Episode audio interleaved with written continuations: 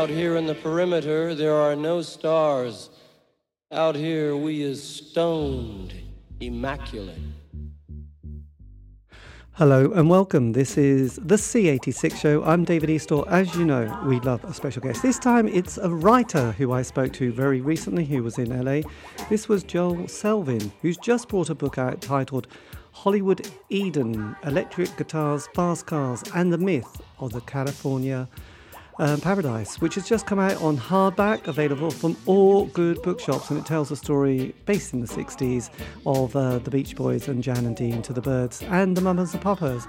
He's an amazing writer who's also done books on very a lot of other people, including the Grateful Dead and uh, the such like. Oh, and the Rolling Stones, Altamont, that's a classic. So do check out his um, other books on various websites or bookshops. So after several minutes of casual chat, we got down to that very exciting exciting subject that was the moment that Joel suddenly became obsessed with music and the rest became his life. Anyway, over to you. Well, I, I dropped out of Berkeley High School in June of 1967, just short of graduation. And that fall, I went to work at the San Francisco Chronicle as a copy boy. And that gave me access to the guest list at the Fillmore. Right. And I saw Cream, I saw Hendrix, you know, I saw everybody. I went every week, sometimes twice a week. I was out six nights a week seeing bands and working at the newspaper and and and the whole thing just took me away. And I I, uh, I had a post at the Chronicle by the time I was 22. Right. But I'd been writing for him for years by then. Yes. Well, it's interesting because I did an interview with Nick Kent who was with the NME, and he started writing when he was 70 uh, in 1973, roughly. And he said the thing what he realised was that all the writers who were there were still expecting the Beatles to reform, and you know, and and sort of, and was waiting for the 60s to come back. And he thought, no, the 60s are gone. That's that's kind of over. We're looking at the next thing, which is going to be punk and all that kind of malarkey. So, did you feel like you knew that you were on a sort of musical zeitgeist? Well, San Francisco uh, in the 70s uh, was like a, in many ways, like a party that the people who were at had stayed too long, and the the the merriment and frivolity had peaked some time ago. Uh, so there was a certain amount of that, but the fact remained that the the the international music scene was so vital and and so extraordinary that instead of finding new bands in North Beach every week. They came through town every week, and you know they played at Winterland, or later they played at the Kabuki Theater, and the San Francisco was on the map. So we saw it all. Uh, if the glory days of, of, of San Francisco music, what with you know the airplane, the Dead, Quicksilver, all the way through uh, Sly and the Family Stone, Creedence Clearwater, Santana, all that had ebbed away. And and you know what came out of the San Francisco music scene in, in the 70s was more uh, uh, um, I want to say a pedestrian fare. Pablo Cruise, Huey Lewis and the News, Journey. Yeah. Uh, it, it, was much more commercial stuff, whereas uh, the, the things that we saw happening in, in front of us in the 60s was very cultural, very yes. much, you know, coming I guess, out of I get I guess by then, you know, people like Randy California was kind of it sounded a bit passe, didn't it really? Spirit.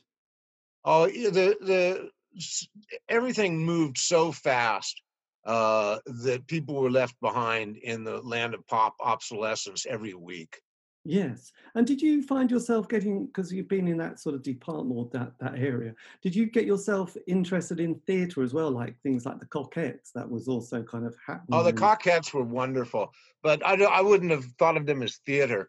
Uh, I, I, suppose uh, they were, I, I, although I don't remember the theater critic for the Chronicle paying them much ex, uh, ex, uh, attention.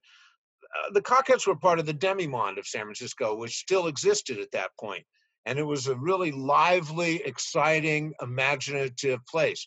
Uh, you know what band uh, came out of that um, uh, uh, uh scene was the Tubes. Right. They, they, were very much sort of a product of the San Francisco demi-monde, and, and they mingled with that crowd to a great degree. And I guess the uh, Sylvester, who went on to become this kind of disco Prince, Princess. He he was also part of that crew for a while, wasn't he? So he obviously. Oh, he was a, a, a- like the um, cabaret singer of the Cockettes. Uh, he he'd sit down at a piano and just just knock uh, everybody dead with like uh, a Leonard Cohen song or something, and they dressed like Billie Holiday. Yes. So as you as the decade progressed, we realised that the seventies had so much from the glam to the prog to the heavy metal and rock, and then punk. Did you manage as a as a sort of writer? Were you enjoying in, in embracing all this sort of things that were coming along, or were you occasionally thinking, "God, I just will long for the days of Working Man's Dead and American Beauty"? Well, you, you'd get probably get a different story of that from my readers than than uh, I would have. But to me, anything that made a good newspaper article was interesting to me. So I I embraced the punk scene insofar as that they were great copy and there was something going on there. Uh, I, I, I don't I don't think I was an adherent, an, uh, uh, you know, an advocate. I, I think I was more of a, a outside observer but I kept my eye on all that stuff, and and and it was good, lively fun. The lead singer of the Dead Kennedys, uh, Jello Biafra, ran for mayor. I guess that'd be about like 1979, 77, right in there. Uh, 79 would have to be, wouldn't it? Um, and uh, I, I latched onto that as a as a- as a chronicle story and gave him a lot of coverage. Uh, and and I got hoorahd around the around the newsroom for that because you know they were still attached to the old politics of San Francisco past. And and and when Jello finished fourth, I could hold my head up high when I walked through the newsroom the next time. yes, absolutely. It's a it's a kind of fascinating one. So when so with with um Hollywood Hollywood Eden, when did you get the idea to um to start to put this book together? the ignition point uh, followed uh, the release of, of, of, a book I did in uh, 2014 called Here Comes the Night, which was a biography of a, uh rhythm and blues songwriter named Bert Berns, worked in New York in the 60s. And it was a very much of an ensemble piece that it, it had as many main characters as as, as a, a, a you know a Dickens novel or something. Uh, so they were all wound into this, and and it was pointed out to me that uh, it, it, it read like a mini series, but it didn't because I had uh, concentrated so hard on um, y- you know more uh, academic uh, aspects of it. I mean, I made sure every record was mentioned and every session was covered, all that kind of stuff. So I, I started thinking about like a narrative that would support that kind of a visual episodic ensemble uh, event and I, and I quickly landed on this university high class of 1958 which just seemed like the uh, starting point of, of a great bunch of stories that stayed sort of tangled together for a number of years Yes, absolutely. Because because obviously this is kind of pre-Beatles. This is a pre-everything. And and in, in the UK, you know, we had people like Lonnie Donegan, or I don't know, some, you know, Lonnie Donegan seems to feature really big in a lot of people's kind of inspiration and skiffle. So this is quite a different scene, isn't it? This sort of the West so Coast. i remember the british pop music scene before um, the beatles because i went to london county council secondary moderns for a year in, in 1961 and 62 Right. And uh, I remember, you know, the television news covering Helen Shapiro dropping out of school. wow. So how did you find yourself uh, at the, at the county council on, on My my father had a uh, a fellowship and and and studied uh, in England for a year, uh, and I came along. Um, you know, I have a I have a strong, uh, uh, heartfelt connection to London. It, it, it was the best year of my childhood. I was 12 years old. It was just splendid. Yeah, absolutely. That must be that must be quite something. So then, sort of putting this big book together, because as you realise, and sort of sort of have, I've sort of started reading it, a lot of these characters. I mean, there's a dark underbelly to a lot of this, isn't there? Which is quite strange and sort of quite grim at times. So that that must. I mean, music has and writing about music and, and sort of talking about music has altered a bit because when I was growing up in the 70s and the 80s, say, you know, when when people used to get interviewed and said, you know, why did you get into music? And they used to say it was just sex, drugs, and rock and roll, didn't they? And then someone must have said, could you just stop saying that because you know it was a little bit too much. So delving into some of the characters within this particular publication, there must be sort of aspects that are slightly kind of tricky to, not tricky, but to, to sort of write about. I just sent um, a book off to Lou Adler, uh, who was uh, uh, uh helpful and cooperative in, in, in, in, researching the book. And, and I, I don't know how he's going to see himself in its pages. Uh, uh, you know, he's portrayed in in in, in a, a, a, stark light. Let's call it a stark light. And I wrote him. I said, "I hope you enjoy the book." I tried to keep it real. Yes. And and, and that's the story there. You know, I I, I wanted to, the story to feel real. I wanted it to be real. Uh, I I wanted the reader to be able to sense how it was for these people to be that way. Yeah, absolutely. And because it's kind of a part of the six, well, the fifth, late fifties, and then going into the sixties, it's often sort of forgotten. Did you feel the the sort of the need or, or the want to sort of try and portray it a bit more and to sort of highlight more aspects of it than what you know what's often been mentioned?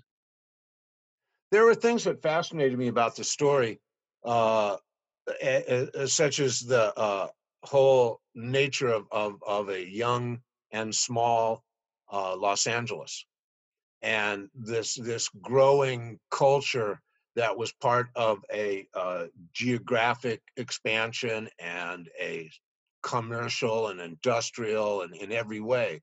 Uh, so that was like a wave underneath what my my the characters in the book were were going through was this this fantastic cultural uh, ascension of California and California as not just a state of the union, but as a state of mind.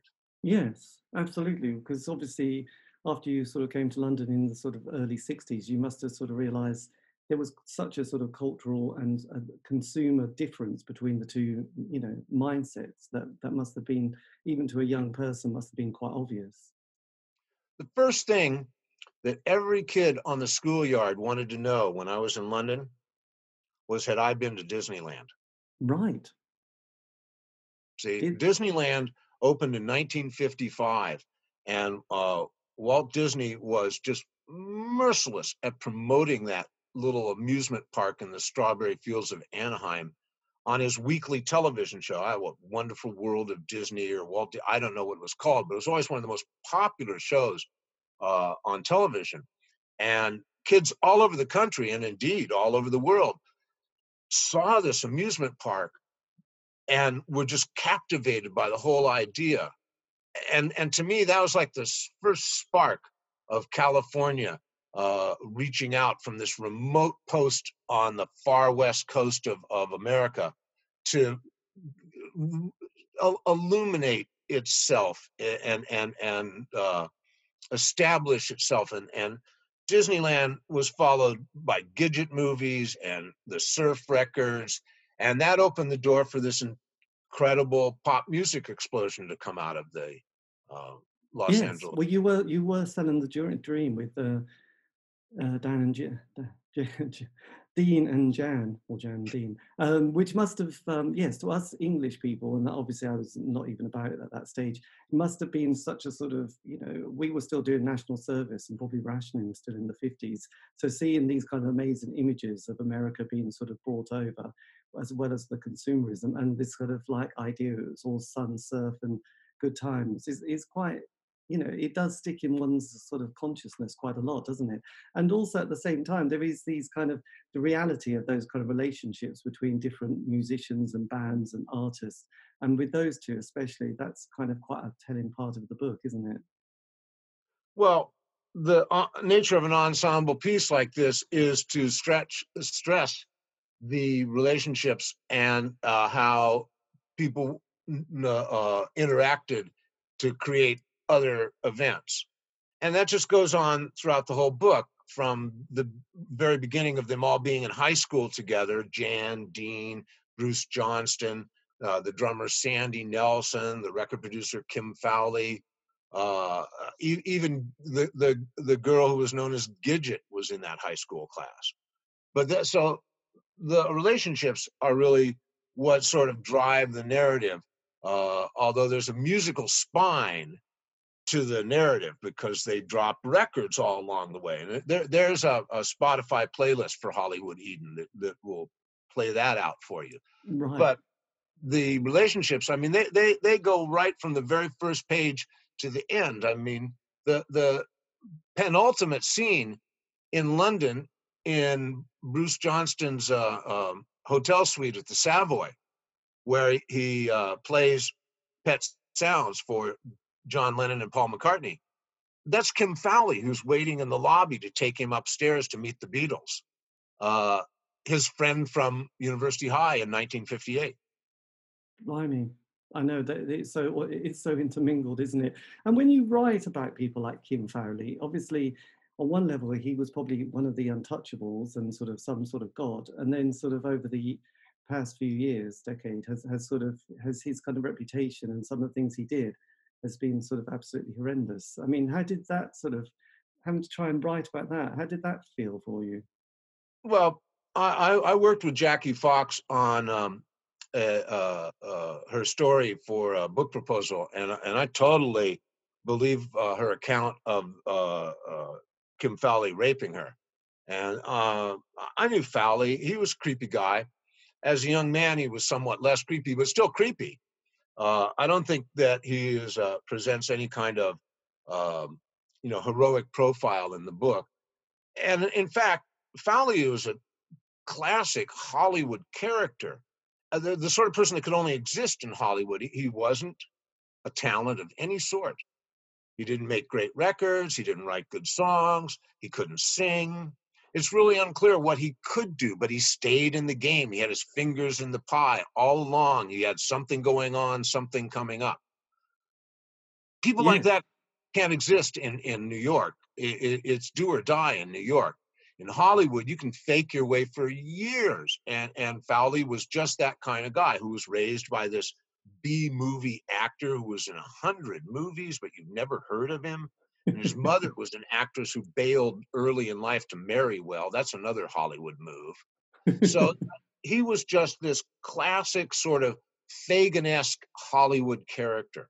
Yes. And there must be lots of those layers within the story that you keep sort of finding, which must did it feel quite grubby? I mean, do you sort of feel that you've sort of, uh, you know, you put the sort of light on in the room that everyone's been sort of happy to sort of party in and and then sort of finding actually this is this is this is like I don't know, just one of those unpleasant you know situations. I I like th- this kind of um, writing. I like it when other people do it. I like when I do it. I, I like to see honest pictures and and and and and know what it was really like. This is not new to me. Uh, you know, I uh, last book I had out was a, a, a, an account of the Grateful Dead after Jerry Garcia died. You know, it's just one battle after another for 20 years with a happy ending where they collected a lot of money doing a big concert in Chicago. Uh, that that book pulled the curtain back on the Grateful Dead world, and and and it's uh that they're the most protective of the rock bands. Uh, all the people that write about the Grateful Dead are deadheads to me, the Grateful Dead were a local story that I kept up with with the Chronicle. Came to know them, found them pretty fascinating, uh, and and liked a lot of their music. But I, I was not, you know, taken in by the whole mythology of it. Yeah. So you know that's a lot of what I do. I mean, my Altamont book's the same way. It doesn't treat the Stones with any special reverence, but I love the Stones. You know, that in, if there's such a thing, they could be my favorite rock band. On the other hand, as a reporter, know, I want to tell the true story. I want to tell the real story. And true story is a funny word, uh, but real story, I can live with that. I kind of realize doing doing a lot of these interviews. Often it's about, especially if you interview different members of a band, you realize it's about who can who wants to control the narrative. And I know that with a few people, they really like to tell the story and they have the narrative, and they get really annoyed when the bass player turns up or the drummer and says, "Actually, there is a bit more to that story that they've left out. And that is often the bit that's quite interesting. And that's when the sort of light comes on and everyone goes, oh, that's that's a bit of a shame. I didn't realize you were all like that, or you were particularly like that. So it's those moments, isn't it? And I, I suppose the 60s and that period from the late 50s as well must be just kind of a golden sort of period for you, sort of writing about and being able to still sort of analyze and sort of dig over it, really. My books are more about musicians than music. And I, I tend to see musicians as heroes, the way you would like athletes or, or warriors. Uh, in, in, that regard, uh, in Hollywood Eden, there's a like a, a number of recording sessions that are sort of detailed out as scenes because the recording sessions are like the battles that these uh, uh, warriors uh, uh, engage in.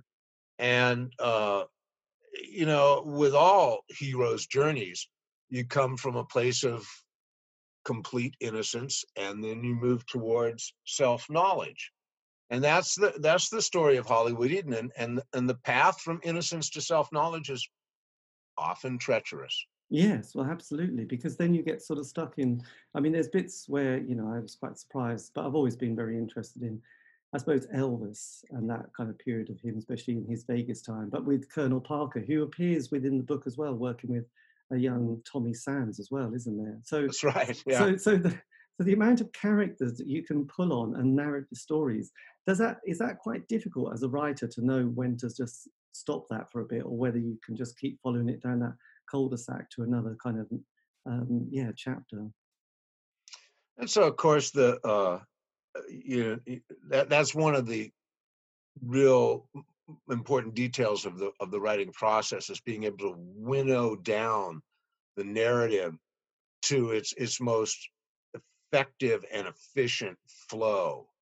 And and so i worked really hard in the case of hollywood eden to like not mention extraneous record titles or to keep characters out who uh, uh, just walk in and leave. You know, they, they they may walk in, but they may not be identified. Uh, just so that the focus stays on this already pretty uh, variegated narrative. I mean, we're following half a dozen or more people through a very short and intense period in their lives. Yes. So keeping that stuff straight and and keeping it tight so that the the, the rhythm of the thing continues to pull the narrative along. Yeah. That's that's the trick. And did you sort of find because it's kind of a period I've always been uh, you know fascinated with with the Beat Generation, Jack Kerouac, and then Ginsberg, and how this kind of particular surf music kind of is kind of either influenced or not influenced by the beat writers. I mean, did you sort of delve into that aspect particularly? Because I know from you know interviewing a lot of people, especially from that period, you know, everyone mentions you know on the road and uh, Dean Moriarty and all these kind of characters, and then obviously there's a few others as well that comes along like Ferlinghetti. Did you know how did because on one level that looks like the authentic stuff, and the surf music has that appeal. Uh, appear, uh, appearance of being a little bit superficial. I just wondered how you engaged with the two. So it's interesting you'd mention that. Uh, on the Road was on the bestseller lists the exact same time Gidget was. And I found a lot of parallels between the Southern California surfing community and the beatnik culture that was developing around the same time up in San Francisco. I mean, obviously, they're uh, uh, reflect the environments, right? The beatniks were indoors, they coffee shops, chess games, jazz. The uh, Southern California thing was more outdoor, more athletic, uh, more open air. But yeah. jazz was involved, uh, as was poetry, and the same kind of like rugged individualism, the nonconformity, the rejection of conventional society. That was going on with both the surfers and the beats. Uh, and I think they saw each other and recognized uh, uh, the kinship. And in, in Southern California, a lot of those guys that would have been considered beats also surfed uh, uh, or, or, or, drove hot rods. The the uh, the artists at the Otis Art Institute were affected by the Los Angeles culture while they created fine art that kind of reflected that. The fetish finish guys that that uh, were um, so popular in the 60s drawing very much from surfboard uh, construction and hot rod painting so all that stuff was kind of fluid in california in a way it wasn't in more um, uh, acculturated established places like new york or london uh, in, in Southern California, that stuff just sort of was all in the mix. Yes, and what's the kind of the musical origin of surf music? Where what was the kind of the influences? Where did people? What were people listening to before they doo wop? Doo wop. Yeah, I mean, it wasn't called doo wop at the time. That that comes later, but yeah, it was. Uh, the the the the young white teens of of Los Angeles were not alone in this country, but they discovered the rhythm and blues sound of New York on uh, nightly radio shows uh, by Hunter Hancock, Art Laboe, and uh, uh Huggy Boy. Right. And then those guys were playing records directed towards a black audience, but of course the radio signal doesn't segregate. And and if the record stores and the clubs where the artists played were all down in South Central Los Angeles, and these kids were living up in the Hollywood Hills or in Brentwood. Didn't make any difference. That was the cool music in in the late '50s to listen to was the vocal group records. Uh, they were uh, funny, they were irreverent, they were romantic and dreamy, and and most important of all, they were easy to sing. Yes, this is true. And with most musical kind of genres that sort of I've, I've looked at and studied, as I can see that after about three or four years, it suddenly gets replaced because the kids, the 16 to 18 year olds, want their own sort of soundtrack. How did bands, you know, how did a lot of these bands cope when the Beatles appeared and then psychedelia and then sort of, uh, you know, the, the kind of the Jimi Hendrix sound or the Doors? You know, I just wondered how people were trying to sort of still fit in and be relevant when when sort of the music scene was starting to change so rapidly some were able to some weren't uh, the fact is that the the generations of music that took place between 58 and 68 is just phenomenal and you can look at uh, the period i'm talking about my, and, and and the last record in my book is uh, October 66, Good Vibrations by the Beach Boys, possibly the greatest pop record ever made. But we go back to the beginning in, in 1958, and Jan uh, is starting out in his garage with this doo wop song called Jenny Lee. And, and, and that's a top 10 record when he's a senior in high school.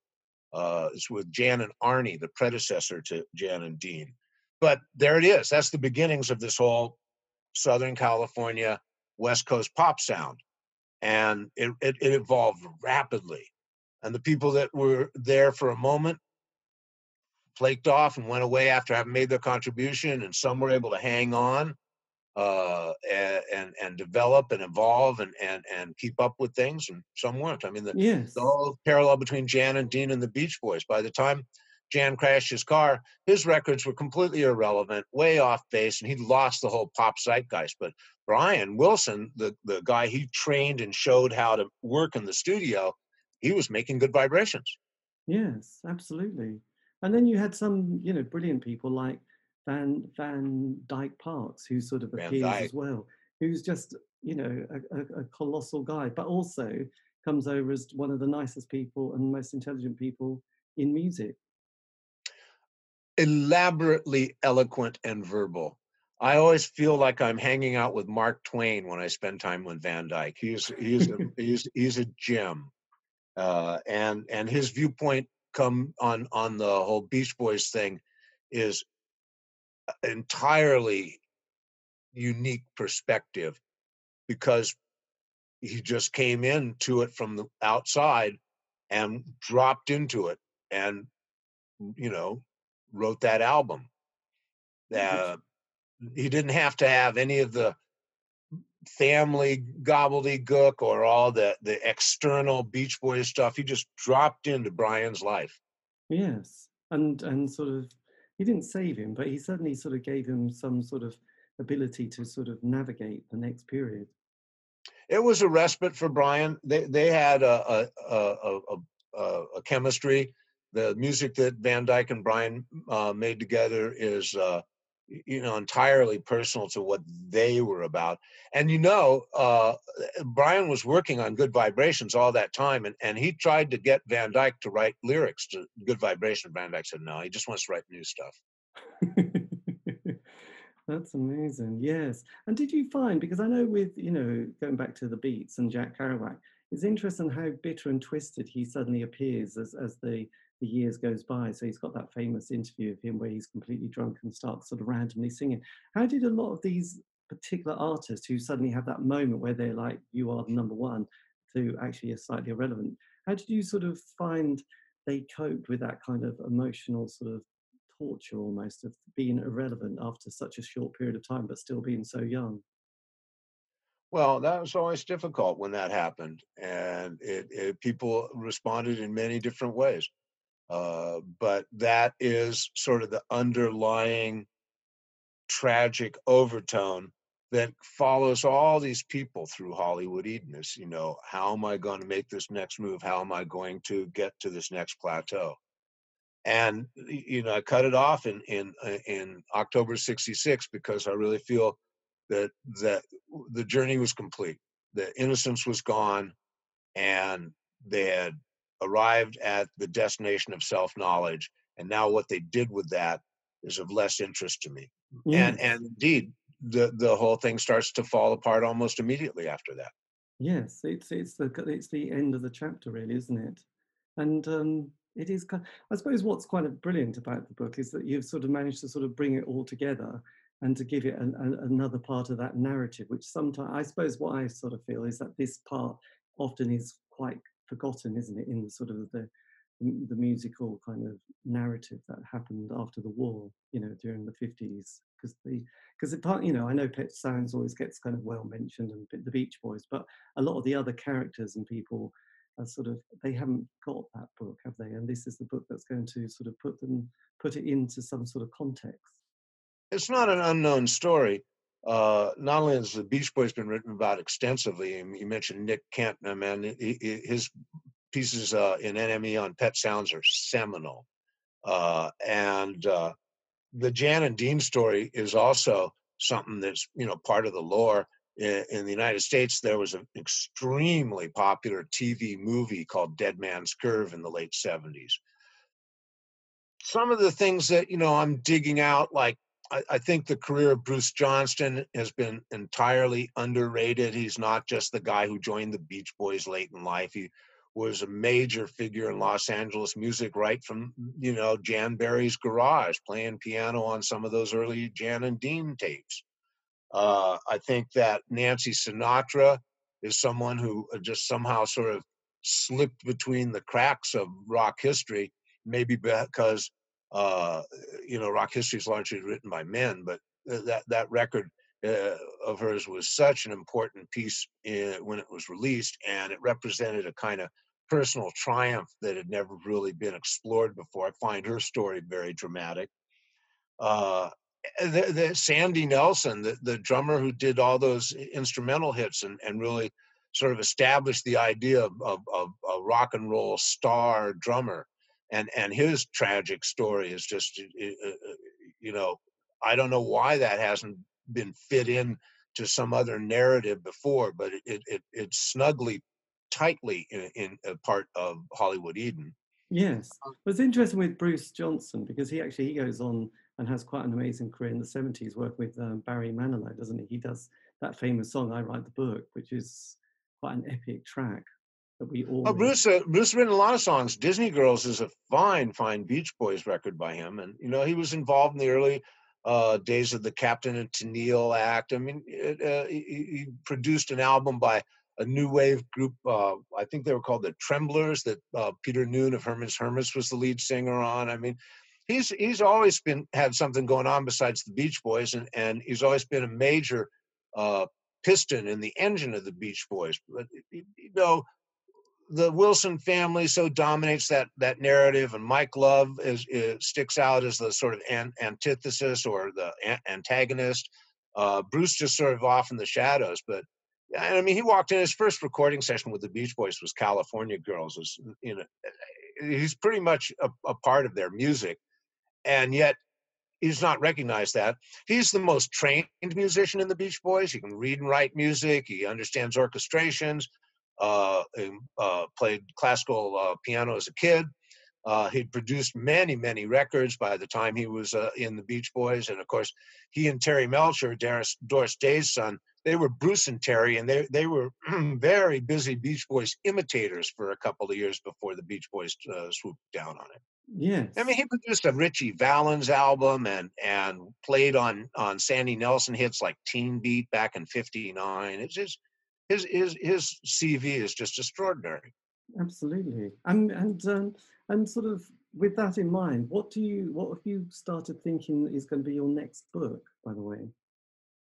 Well, I've I've got a project I'm looking at. Uh, uh, later in the month, I'm going to go look at some uh, some uh, um, buddies' archive that that might be uh, uh, turn out to a book. And I've got a couple of people that you know uh, would make good as told tos. I, I I love those books, both as a reader and as a writer. They're they're they're not the big laborious projects that these uh, you know histories are.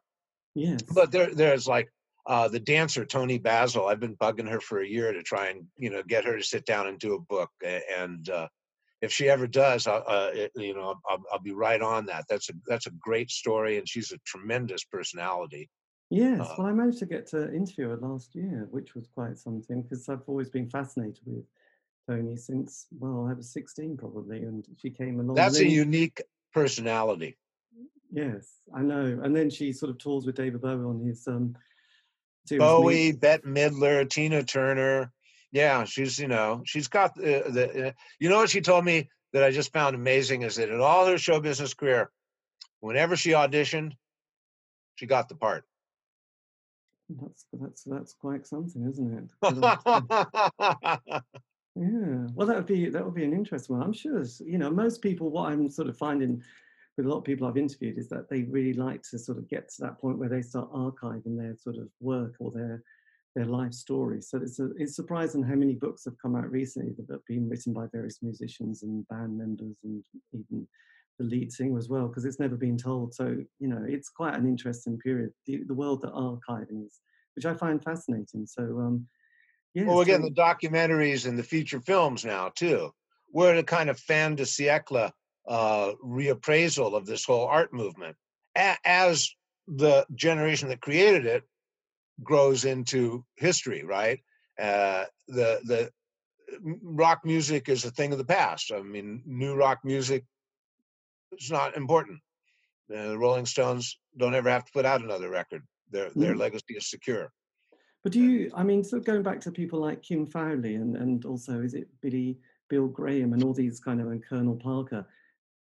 was it just the fact that there it was so new and and this was like almost the first chapter of sort of popular music and there was so many things that were probably seedy that that gave it such kind of longevity and sort of such memorable sort of hits so to speak and so many memorable songs and kind of classic albums and even classic kind of you know artwork as well it, you know i just wondered if you sort of feel that the importance that we the fan at that time put onto it can never be replicated again, and, and definitely not from the, the current generation. Well, mm, to me, and I, have been, uh, you know, I had to sort of reappraise the records of the early '60s in in out of Los Angeles, writing this book. And they're very innocent, and they're made in innocence.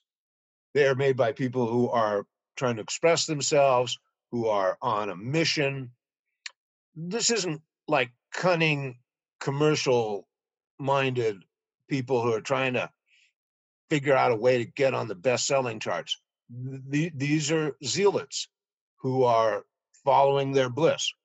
And that's what is embedded in the record in a way that you're just not going to get out of you know the the professional Nashville musicians who uh, uh, are sitting around trying to figure out like what is going to sell and I, I spent time in Nashville. Nashville's great. They're incredible uh, musicianship, and, and but you know, I never heard anybody talk about music as music. It was always like, what can we do to get this record? What can we do to get this song to somebody? You know, it was like didn't exist as a as an art factor. It was always an industrial thing. Yeah. But none of these mute records were made in that way. They certainly served that way, right? I mean, the uh, tremendous commercial success of these records led the way for the record industry of the late 60s and early 70s and the incredible boom that brought Fleetwood Mac and Peter Frampton and all that crazy stuff. But when it was just these little records with the big holes that were bought by teenagers, the people who were making them were of the audience and they were part of the audience and the whole thing had a uni- a unity that stays with the music to this day. Yes, well, it's interesting thinking of the Rolling Stones because there was that film, is it Shine a Light, which was done by Martin Scorsese, and there was a clip of Mick Jagger in probably '63 that was asked, you know, how long do you think this will last? Uh, yeah, he thought he could keep it going a couple of years. And he looked up and went, mm, 18 months, and we all laugh in, you know, knowing that actually it's decades, 50 plus. When the Beach Boys had their first hit, it was not anticipated that a rock group would have anything more than a second hit, a follow up. It wouldn't be as big as the first hit, and then there would be a third record that just didn't do anything. That was how rock groups' careers went. And in fact, one of the things that Brian did was in the studio in the very early days, they finished a complete take that had no mistakes on it. And the engineer was ready to move on. And Brian said, No, no, that didn't feel good enough. And the engineer looked at him like, What? It didn't feel good? No, that didn't feel good enough. Well, okay. So, I mean, that's the level that the industry was at at that point was like they didn't even treat it as a, an artwork or or uh, a, a, creative enterprise. It was just something. Slap this down on tape. Once there's no mistakes, we go on to the next one. Time is money. You know that kind of stuff. And Brian Wilson saw it entirely differently. So did Jan Berry. So did Phil Spector. So did these people that changed this music and brought it into what it became. Yes, and it, but it's interesting that still there are those classic albums. I think you know Black Sabbath's first album was recorded in a day because they'd been playing it for years. They didn't have much studio time. Elvis Costello's first album, My Aim Is True, that was recorded in a in an in a 24 hours with Nick Lowe from Stiff Records, and again they just had a and Clover of, from Marin County. Yes, which had the famous um, lead singer who went on to do great things. He, well, and... Huey didn't make the Elvis sessions. He went to Amsterdam that weekend. Not many people know about Clover, do they? They were just uh, one of those bands, a bit like Nils Lofgren. I think he was like, right, I'm ready for it. And it's like, oh, sorry, Punk's just appeared, so probably not the good time. Yes, they needed to get a haircut, didn't they? So there you go. So if you, I mean, if you could have said, I mean, because you've had quite an amazing career, but if you could have said something to a, a 16 or 18 year old self starts now writing, is there something that you would have just kind of wanted to have whispered in their ear just to sort of look out for or say, yes, keep doing that, but try to avoid not doing this? Well, uh, you know, ad, ad, advice to the, uh, um, you know, starting out writers, not exactly my specialty or anything, uh, I, I, I, was diligent, and diligence uh, is, is, more important than talent. Um, and and I, uh, if if I had to like put my finger on something that that was the factor that that accounted for me being able to spend my life writing about rock bands, it was because I was diligent and determined to do that. Uh, I, I really don't think I treated it with tremendous seriousness until I was about 40 years old. Uh, the, before that, I, I, just felt like I was, you know, part of the party, and and and the the least important thing that I had to do all day was get up early and write the review from the night before. Yeah. When that was done, I could go back to the party. Yeah, I mean, was there a particular writer that you looked at and and I know it, Nick Nick Kent, I always mention him. I interviewed him recently. He mentioned that he'd sort of he'd sort of realized when he reread, I think Nick Cohn's book, that he'd really ripped off Nick Cohn and went, oh, blimey, that's embarrassing, but um, that's all right, I've got away with it. Was there any particular writer at the time that you you sort of looked at and thought, oh, yes, actually, this is somebody that I'd love to sort of kind of, you know, try and get into that vibe? Well, so Ralph Gleason was the columnist for the Chronicle when I was growing up. So I, I, I read Ralph Gleason for years and years and years. It, it, he was extremely formative in in my education as a, a music appreciator and a music writer. Uh, the kind of guys you're talking about, Nick Kent, Nick Cohn, uh, Nick Tosches. Why are they all named Nick? Uh, the uh, the have a, um, uh, an eye for the uh, the dark and tawdry. Um, uh, I, I, resonate with that. Uh, it, it, it, uh, it, the two great influences on my writing. As a newspaper writer, I took a ton of cues from sports writers. They seemed to be on to what it was to connect with an audience on a daily basis. In my in my books, I tend to uh, uh, draw more from crime fiction and and the the kind of spare, hard, uh, ironic writing uh, you find like in Elmore Leonard or or more recently Don Winslow. Right. Yes. So when you're writing, you've got that voice in your head that you're sort of really thinking, no, keep it in this this kind of style. Well, you you know the the material determines the voice, right? I mean, I'm I'm I'm not some uh, monolithic writer that just applies this this paste to every topic. I I, I really try to find a, a, way to tell the story that's suitable to the story that's being told. Yes, absolutely. Well, look, Joel, thank you ever so much for this. This has been David. Thank you. It's been amazing. And um, what what, what part of uh, London am I in? Well, actually, just out of London, Norwich. Have you come across Norwich? I know Norwich.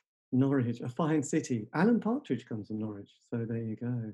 You Alan Partridge, an unknown figure in Americans. Uh, uh, Did you come across? Oh, he was the guy from Altamont who was kind of part of the Stones lineup who helped organize the the kind of the gig Sam. Pardon? Sam Cutler.